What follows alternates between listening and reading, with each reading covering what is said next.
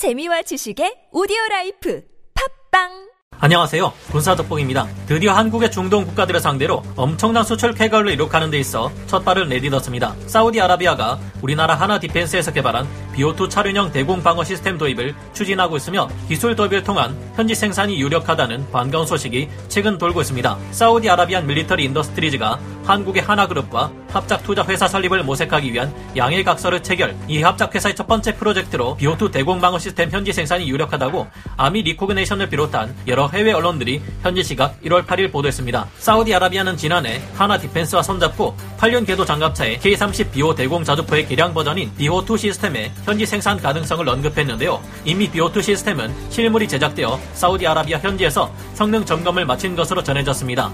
사우디는 비호2 시스템의 30mm 혹은 40mm 기관포가 설치된 무인 포탑을 적용하고 고성능 레이더와 전자광학 추적 장치를 설치해서 적의 항공기는 물론 소형 드론에 특화된 야전 방공 시스템을 단계에 따라 여러 유형으로 한화 디펜스와 함께 개발하려 하고 있습니다. 비호2 차륜형 대공 시스템은 상황에 따라 기관포 탑재가 가능함은 물론 단거리 지대공 미사일에 레이저까지 결합된 여러 유형으로 개발될 예정인데요. 기존의 K-30비호 복합형 대공 시스템에 비해 더욱 발달된 다목표 동시 교전 능력이 주어질 것으로 전망됩니다. 두 포신의 30mm 기관포 대신 40mm 기관포를 탑재할 수 있고 지능형 공중 파편탄을 사용한 다수의 군집 드론을 상대하는 데 있어 아주 효과적인 능력을 발휘할 것으로 보이는데요. 공중뿐만 아니라 지상의 목표물까지 타격이 가능해 일석이조의 운용 효과를 노릴 수 있습니다. 하지만 사우디에 대한 우리 항공 무기 수출에 있어 비호2는 빙산의 일각일 뿐인 듯합니다. 현재 사우디의 정책 변화에 따라 그들은 수많은 최신의 무기 체계 를 기술 이전 조건과 함께 도입해 노후된 전력을 대체해야 하기 때문인데요. 돈이 넘쳐나는 사우디인 만큼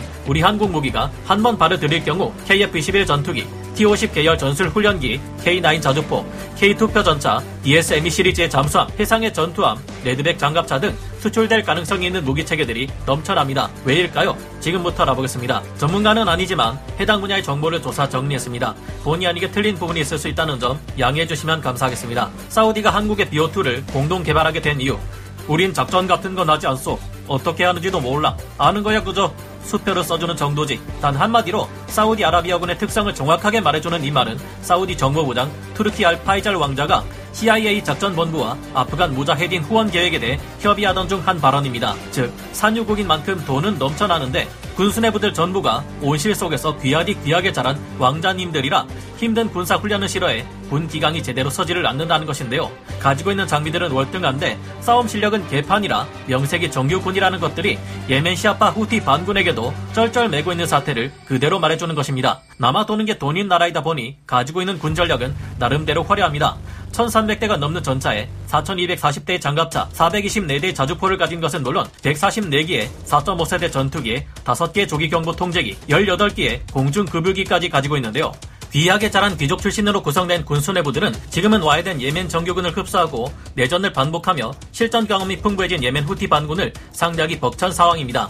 사우디군은 상황이 안 좋아지자 차량을 버리고 도주했는데 적이 그 차를 뺏어 타고 추격해오는 코미디를 벌이고 고급창의 식량은 물론 수많은 탄약과 차량, 주요 서류들까지 그냥 놔두고 튀는 탓에 후티 반군은 갈수록 더 강해지고 있는 판국입니다. 마오쩌둥의 말처럼 전쟁은 무기가 아닌 사람이 하는 것이 맞나 봅니다. 그나마 사우디아라비아는 산유국이기에 돈만큼은 넘쳐나지만 이것도 앞으로는 옛날 이야기가 될 수 있다는 생각을 무함마드 빈 살만 알사우드 왕세자는 하고 있는데요.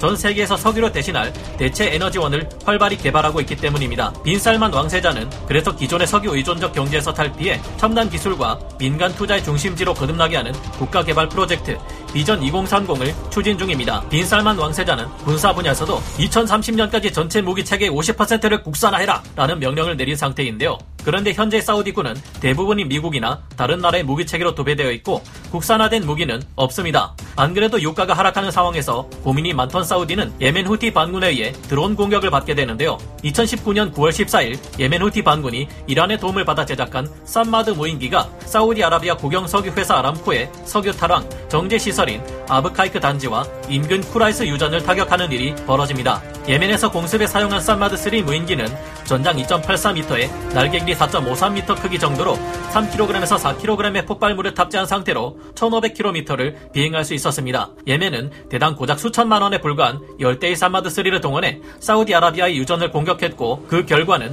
사우디아라비아 원유 생산량이 절반까지 떨어지게 만드는 몇 조원 단위의 피해를 남겼습니다. 사우디의 유전을 공격하는 장거리 무인기나 이란제 순항 미사일을 요격하는 데 효과적인 무기는 그 유명한 이스라엘의 아이언돔이 있지만 문제는 사우디는 이스라엘과 적대 관계라는 것이었습니다. 후티 반군의 드론 공격이 있기 전부터 해외에서 적 무인기에 효과적인 요격을 위해 이곳저곳 찾아보던 사우디는 한국의 K-30비호 복합형과 비호2 ADS 무기체계에 관심을 가지게 된 것입니다. 현지 시각으로 2022년 1월 7일 Tactical Report를 비롯한 여러 언론들이 보도한 바에 따르면 사우디가 우리 한국의 방산업체인 한화 디펜스가 개발하고 설계한 비호2 방공 시스템을 현지에서 생산하는 데 관심을 보였다고 합니다. 한화 디펜스에서 밝힌 바에 따르면 현재 한화에서는 K30비호 복합형을 사우디에 수출하는 것은 물론 사우디의 Science Technology와 협력해 각각 phase 1, 2, 3 단계에 맞춰 비호2 방공 시스템을 공동 개발하는 사업을 논의하고 있다고 합니다. 이미 2018년에 한화에서 만든 K30비호 복합형이 사우디의 사막지대에서 소형 무인기를 요격하는 테스트에 성공했는데요. K30은 분당 650발을 발사하는 2연장 30mm 대공포를 사용해 700m 거리에서 성공적으로 소형 무인기를 격추시켰지만 사우디는 이보다 더욱 긴 사거리에서 무인기를 요격할 수 있기를 원했다는데요. 2020년 6월 17일부터 20일까지 수행된 실사격 훈련 과정에서 K-30BO 복합형 방공대대는 약 1000m 거리에서 날개 길이가 1m 정도에 불과한 소형 무인기를 격추하는 데 성공했습니다. K-30BO 복합형에게 700m를 넘어서는 1000m 거리의 무인기 요격은 더 많은 탄약을 소모하게 만들 뿐 충분히 가능하다고 하는데요. 무인기의 크기가 사우디 유전지대를 공격했던 산마드3 정도로 크다면 요요 사거리가 충분히 최대 사거리인 3000m까지도 늘어날 수 있다고 합니다. 그래서인지 사우디는 K-30 BO 복합형 30mm 차륜형 대공포와 이보다 더 발전된 BO2 ADS 대공포 체계를 개발하는데 관심을 보인다고 할 수 있는데요.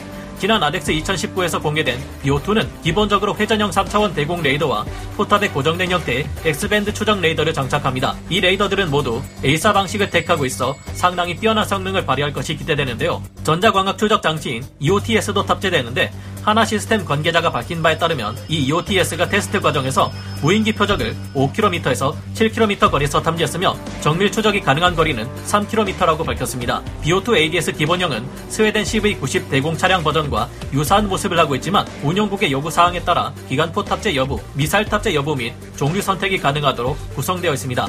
원래는 30mm 쌍포신 대공 기관포가 탑재되지만 격추율이 높은 공중 폭발탄을 쓰기 위해 기관포의 구경을 40mm로 확장할 수도 있는데요. 한화 디펜스는 사우디 외에도 미국의 차기 야전 방공체계 사업에 이 차량을 제안한 상황입니다.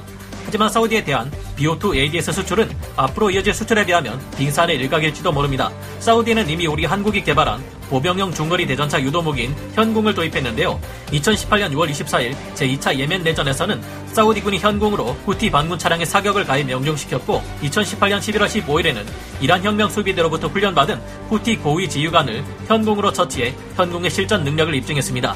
그런 만큼 사우디는 한국의 무기체계에 신뢰를 가지고 있으며 앞으로 추가적인 항공 무기 도입이 일어날 수도 있을 텐데요.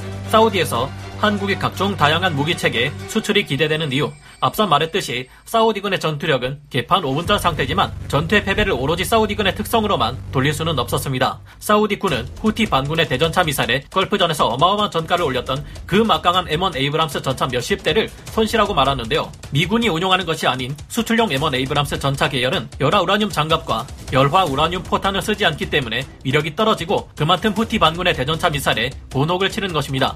이런 와중에 포신의 구경까지 44 구경장이라 화력까지 딸리는데요. 하지만 이 문제는 사우디가 우리 한국의 K2 흑표 전차를 도입하게 되면 해결될 수 있는 부분입니다. K2 흑표 전차도 논란이 없는 것은 아니지만 전면을 기준으로 강력한 방어력을 가지고 있고 텅스텐 포탄을 사용한다 해도 55 구경장 포신에서 나오는 관통력은 44 구경장 수출 버전 M1 에이브람스 전차를 충분히 능가하니까요. 자주포도 갈아치울 필요가 있습니다. 사우디 군은 우리 육군에서 운용 중인 K55 자주포와 유사한 M109 계열의 노후된 자주포를 운용하는데 이는 사실 현대전의 개념과는 맞지 않는 부분이 있죠. 이 자주포들은 사우디군에서 600여 대를 운용 중인데 만약 이를 모두 대체하기 위해 우리 한국의 베스트셀러 자주포 K9을 선택한다면 우리는 K9 자주포를 600여 대 사우디에 수출할 수 있을지도 모릅니다. 사우디군은 중국의 PLZ-45 자주포도 도입했는데 성능이 형편없다는 것을 느낀 것인지 쓰지도 않고 처박아 두고 있다고 하죠. 이것까지 K9으로 대체한다면 우리의 수출 물량은 더욱 늘어날 겁니다. 장갑차의 교체도 필요해 보입니다. 사우디군은 미국의 M2 브래들리 장갑차를 400여 대 운용하고 있으며 M113 궤도식 장갑차를 3,000대나 가지고 있는데요.